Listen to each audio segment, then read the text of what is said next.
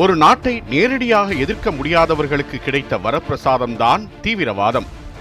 தீவிரவாத தாக்குதல்கள் ஒரு நொடிக்குள் சர்வதேசத்தையும் உலுக்கி எடுத்துவிடும். என்னதான் உலக நாடுகளின் பட்டியலில் மிகப்பெரிய ராணுவத்தை கொண்ட நான்காவது நாடாக இந்தியா மார்த்தட்டி கொண்டாலும் இரண்டாயிரத்தி எட்டில் நடந்த தீவிரவாத தாக்குதல் ஒன்று நாட்டின் பாதுகாப்பையே புரட்டி போட்டது. அந்த ஆண்டு நவம்பர் இருபத்தாறாம் தேதி தொடங்கி அடுத்தடுத்து நடந்த குண்டுவெடிப்புகள் துப்பாக்கிச் சூடுகள் உயிரிழப்புகள் என அந்த பேரிழப்புகளின் ஓலம் இன்று வரை நம் காதுகளில் ஒலித்துக் கொண்டுதான் இருக்கின்றன. எத்தனை தசாப்தம் கடந்தாலும் கடக்க முடியாத துயரமாக மக்களின் மனதில் ஆறாத வடுவாக பதிந்திருக்கும் மும்பை தாக்குதலின் போது உண்மையில் நடந்தது என்ன? இந்தியாவை தாக்கும் சதித்திட்டம் எங்கு தீட்டப்பட்டது? பின்னணியில் இருந்த தீவிரவாத இயக்கங்கள் எவை? தீவிரவாத தாக்குதலுக்கு இந்தியா கொடுத்த பதிலடி என்ன என்பவற்றை திரும்பி பார்ப்பதே இந்த தொகுப்பு. இரண்டாயிரத்து எட்டு நவம்பர் இருபத்தாறாம் தேதி இரவு இந்தியாவின் மிக பெரும் தொழில் மற்றும் வர்த்தக நகரமாக திகழும் மும்பைக்கு அருகாமையில் கோலாபா எனும் இடத்திற்கு கடல் வழியாக வந்து இறங்கியது பத்து பேர் கொண்ட குழு.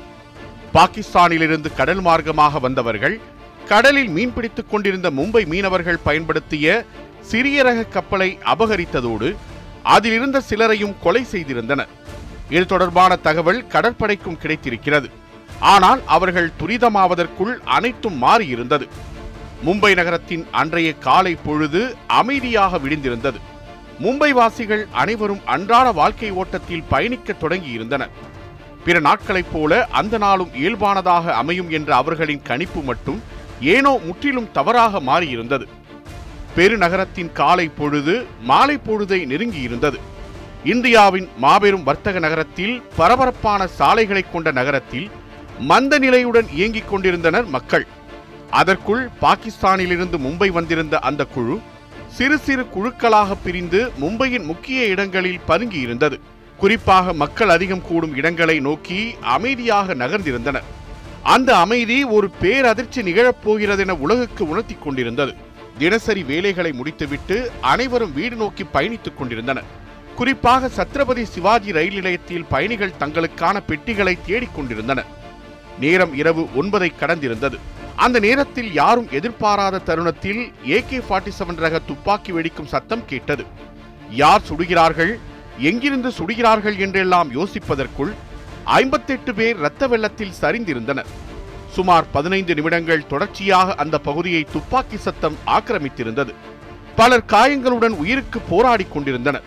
தகவல் அறிந்த போலீசார் திகைத்து போயிருந்தனர். உயிரிழந்தவர்கள் காயம் அடைந்தவர்கள் என அனைவரையும் ஆம்புலன்ஸ் வாகனங்களில் ஏற்றிக்கொண்டு பறந்தது மருத்துவ குழு. சத்ரபதி சிவாஜி ரயில் நிலையத்தில் நடந்த தாக்குதலால் சிதறிய ரத்தத்தின் சூடு தணிவதற்குள் அடுத்த முப்பது நிமிடத்திற்குள் மும்பையின் நரிமன் ஹவுஸ் வணிக மற்றும் குடியிருப்பு வளாகத்தில் தாக்குதல் நடத்தப்பட்டது.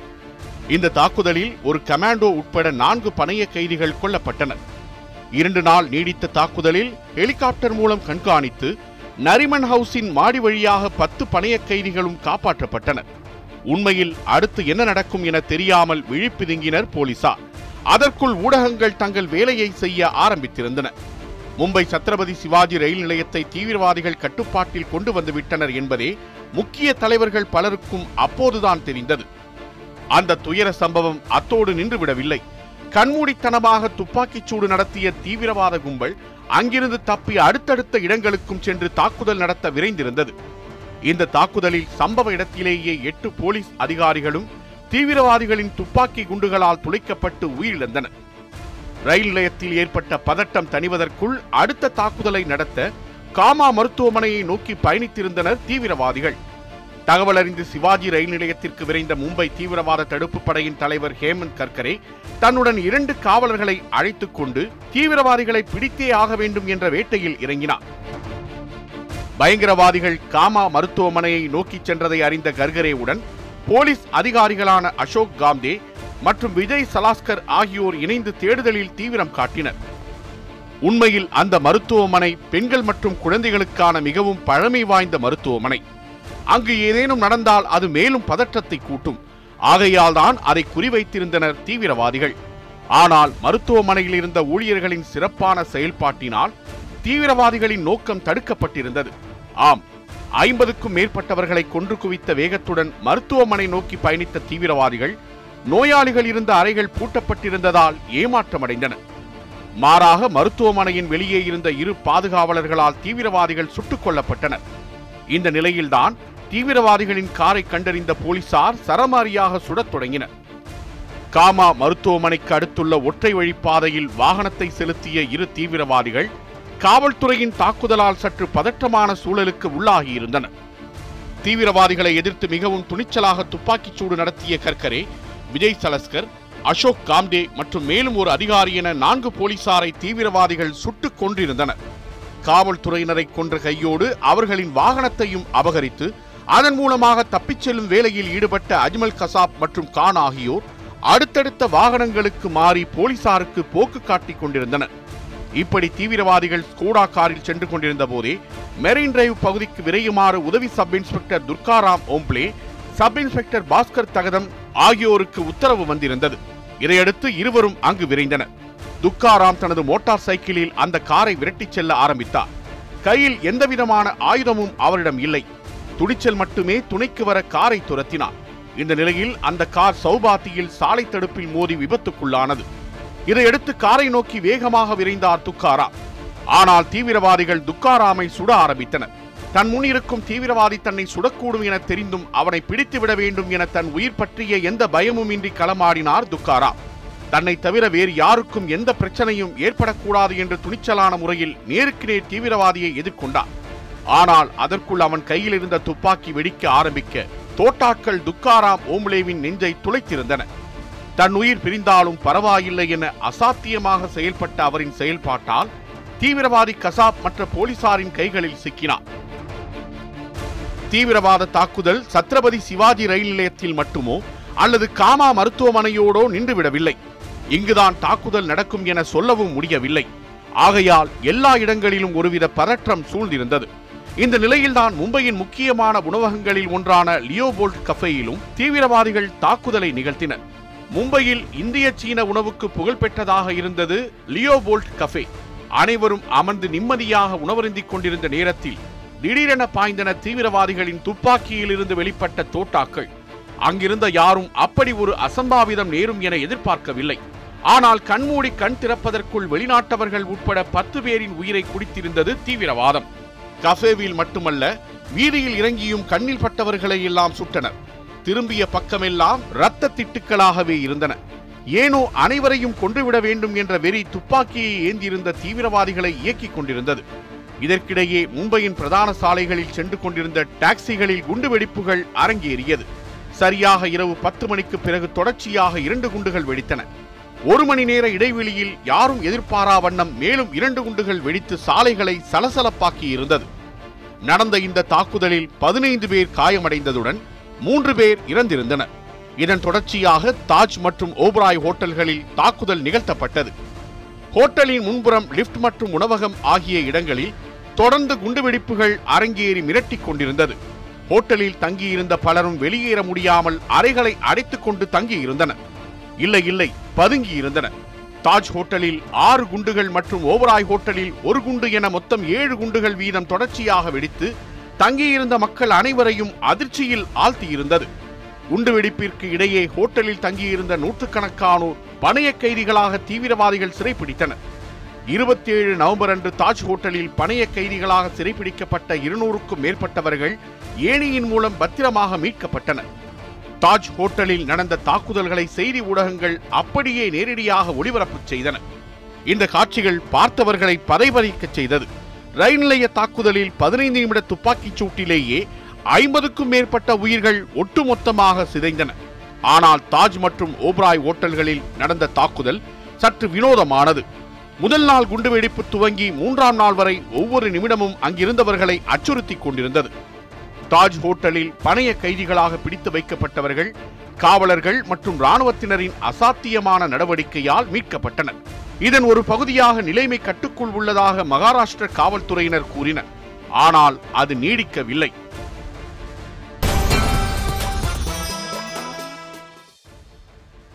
நவம்பர் இருபத்தாறு தொடங்கிய தாக்குதல்கள் இருபத்தேழு இருபத்தெட்டு நாட்களோடு முடிந்ததென நினைத்த காவல்துறைக்கும் ராணுவ அதிகாரிகளுக்கும் இருபத்தொன்பதாம் தேதி வரை நடத்திய தாக்குதல்கள் மூலம் அதிர்ச்சி வைத்தியத்தை கொடுத்திருந்தனர் தீவிரவாதிகள்.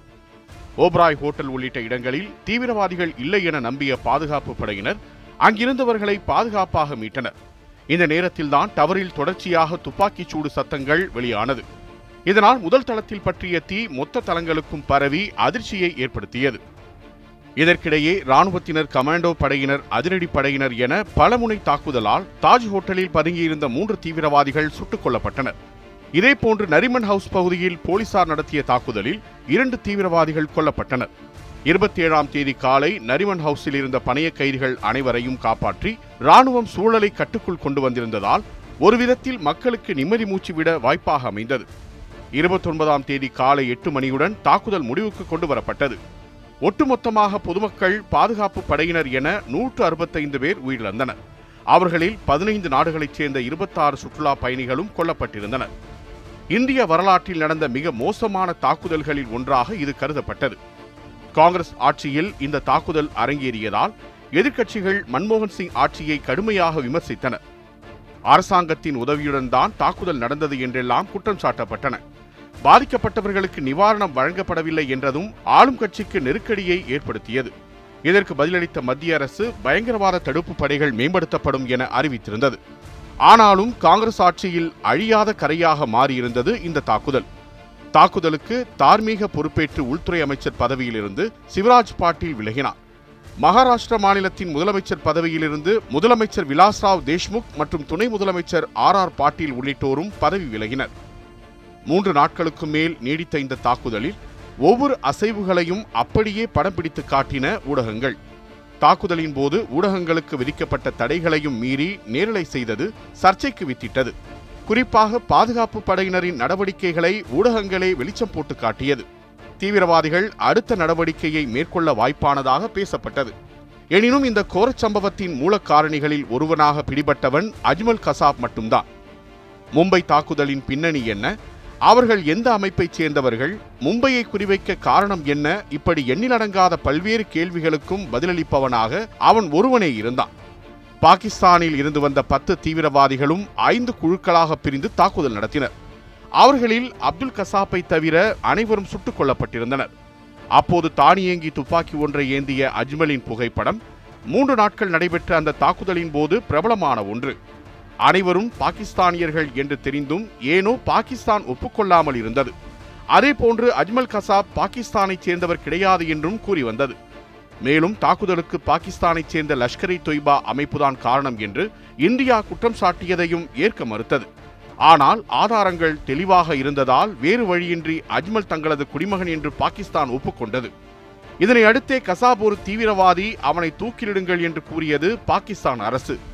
இது தொடர்பான விசாரணையில் லஷ்கர் இ தொய்பா தீவிரவாதிகள் செய்த சதித்திட்டம் தெரிய வந்தது அதன்படி இரண்டாயிரத்தி எட்டு நவம்பர் இருபத்தி இரண்டாம் தேதி கராச்சியிலிருந்து சிறிய படகு மூலம் இந்தியா புறப்பட்டிருக்கின்றனர் பின்னர் சிறிய ரக கப்பலில் பயணித்து இந்திய எல்லைக்குள் வந்து இந்திய மீனவர்களின் படகை கைப்பற்றியிருக்கின்றனர் படகில் இருந்தவர்களையும் கொலை செய்திருக்கின்றனர். பின்னர் நகருக்குள் நுழைந்து தாக்குதலை அரங்கேற்றியிருக்கின்றனர். ஆனால் இதற்கெல்லாம் அவர்களிடம் தெளிவான திட்டம் இருந்தது. அதை முன்கூட்டியே திட்டமிட்டு இவ்வாறு செயல்படுத்தியுள்ளனர். இங்குதான் இந்த தாக்குதலுக்கு உதவியவர்கள் பெயர்கள் அடிபட ஆரம்பித்தது. தாக்குதலுக்கு பாகிஸ்தானிய தீவிரவாதி டேவிட் ஹெட்லி முக்கிய காரணமாக இருந்தது விசாரணையில் தெரிய வந்தது தாக்குதல் நடைபெற்ற இடங்களை தேர்வு செய்வதற்காக ஐந்து முறைக்கு மேல் மும்பைக்கு வந்து துருப்புகளை பெற்றுச் சென்றுள்ளான் தாக்குதல் நடத்திய பாகிஸ்தானிய தீவிரவாதிகளுக்கு இவன்தான் பயிற்சி அளித்தான் என்பதும் விசாரணையில் அம்பலமானது. இரண்டாயிரத்து ஒன்பதாம் ஆண்டு நவம்பரில் கைது செய்யப்பட்ட டேவிட் ஹெட்லி விசாரணையின் போது பதினோரு குற்றங்களை செய்ததாக ஒப்புக்கொண்டார். அவற்றில் முக்கியமானது இரண்டாயிரத்து எட்டில் நடத்தப்பட்ட மும்பை தாக்குதல். முன்பே குறிப்பிட்டது போல மும்பை தாக்குதலுக்காக இரண்டாயிரத்து ஆறு முதலே இந்தியாவிற்கு பலமுறை வந்து ஆய்வுகளை மேற்கொண்டது தெரிய வந்தது இதனால் டேவிட் ஹெட்லிக்கு இரண்டாயிரத்து பதிமூன்றாம் ஆண்டு ஜனவரி பதினான்காம் தேதி முப்பத்தைந்து ஆண்டுகால சிறை தண்டனை விதிக்கப்பட்டது. இதே வரிசையில் மும்பை தாக்குதலில் தொடர்புடைய மற்றொருவர் ஹுசைன் ராணா. இவரும் வெளிநாடுகளில் தீவிரவாத செயல்களில் ஈடுபடும் போது கைது செய்யப்பட்டார். நூற்று அறுபத்தாறு பேரின் மரணத்துக்கு காரணமானவர்களில் ஒருவனான அஜ்மல் கசாப் முதலில் தாம் எந்த குற்றத்தையும் செய்யவில்லை என்றுதான் கூறினார். ஆனால் விசாரணை அடுத்த கட்டத்தை நோக்கி நகர இரண்டாயிரத்து ஒன்பது ஜூலை மாத வாக்கில் குற்றத்தை ஒப்புக்கொண்டார். விசாரணையின் முடிவில் பதினோராயிரத்து இருநூற்று எண்பது பக்கம் குற்றப்பத்திரிகையை தாக்கல் செய்தது புலனாய்வு குழு. இதனைத் தொடர்ந்து இரண்டாயிரத்து பத்து மே ஆறாம் தேதி கசாபிற்கு தூக்கு தண்டனை விதித்து நீதிமன்றம் உத்தரவிட்டது. மேல் முறையீடுகளால் காலம் தாழ்த்தப்பட்டு சிறையில் அடைக்கப்பட்டிருந்தான் அஜ்மல் கசாப். ஆயினும் இரண்டாயிரத்து பதினொன்று பிப்ரவரி இருபத்தோராம் தேதி தூக்கு தண்டனையை உறுதி செய்தது உச்சநீதிமன்றம். தூக்கு தண்டனை பெற்ற கைதி குடியரசுத் தலைவரிடம் கருணை மனுவை அளிக்கலாம் என்ற பிரிவின் கீழ் அப்போதைய குடியரசுத் தலைவர் பிரணாப் முகர்ஜிக்கு கருணை மனுவை அனுப்பினான் குற்றவாளி கசாப். கடைசி நம்பிக்கையான கருணை மனுவும் குடியரசுத் தலைவரால் நிராகரிக்கப்பட்டது. இந்த நிலையில்தான் புனே எரவாடா சிறைச்சாலையில் அடைக்கப்பட்டிருந்த இருபத்தைந்து வயது அஜ்மல் கசாப் இரண்டாயிரத்து பனிரெண்டாம் ஆண்டு நவம்பர் இருபத்தோராம் தேதி காலை ஏழு முப்பது மணி அளவில் மிகவும் ரகசியமான முறையில் தூக்கிலிடப்பட்டார். சிறையில் இருந்தவரை தமக்கு தினமும் பிரியாணியே வேண்டும் என்று அடம்பிடித்து கேட்டு வாங்கி அஜ்மல் கசாப் சாப்பிட்டதாக தகவல் வெளியானது. பலத்த பாதுகாப்பு மருத்துவ செலவுகள் தினசரி உணவு போன்றவைகளுக்காக தினமும் அரசுக்கு சராசரியாக ஒன்பது லட்சம் ரூபாய் வரை செலவானதாக தெரிவிக்கப்பட்டது. இது தொடர்பான விசாரணை பாகிஸ்தானில் நடைபெற்று வந்ததால் லக்வி அப்துல் வஜீத் இக்பால் ஹமாத் அமீன் சாதிக் ரியாஸ் ஜமீல் அகமது அஞ்சும் ஆகியோரை பாகிஸ்தான் கைது செய்து சிறையில் அடைத்தது. சரியான நடவடிக்கையை பாகிஸ்தான் மேற்கொண்டதாக கூறப்படுகிறது. ஆண்டுகள் பல கடந்தாலும் அழிக்க முடியாத வடுவாகிவிட்டது மும்பை தாக்குதல் ஏற்படுத்திய பேரிழப்பு. தீவிரவாதத்தின் கொடுஞ்செயலுக்கு மும்பை தாக்குதல் ஒரு உதாரணம். அவ்வளவுதான். உலகின் ஏதோ ஒரு மூலையில் இந்த நிமிடமும் பயங்கரவாதிகள் தாக்குதல் நடத்தி கொண்டுதான் இருக்கின்றனர். பெற்றோரை இழந்து வீட்டை இழந்து நிலத்தை இழந்து உறவுகளை இழந்து இப்படி இழப்பின் வழியால் ஆக்கிரமிக்கப்பட்ட இதயங்கள் கணக்கில் அடங்காதவை. அவை எப்போதும் பயங்கரவாதத்தை சபித்துக்கொண்டே இருக்கின்றன. இந்த உலகம் நீர் நிலம் ஆகாயம் என பஞ்சபூதங்களாலும் நிறைய அன்பாலும் கட்டமைக்கப்பட்டது. ஆனால் இதில் இருக்கவே கூடாத அழுக்காக விரல் நீட்டிக் கொண்டிருக்கிறது பயங்கரவாதம். அந்த தீவிரவாதம் இல்லாத உலகத்தை நாம் தான் படைக்க வேண்டும்.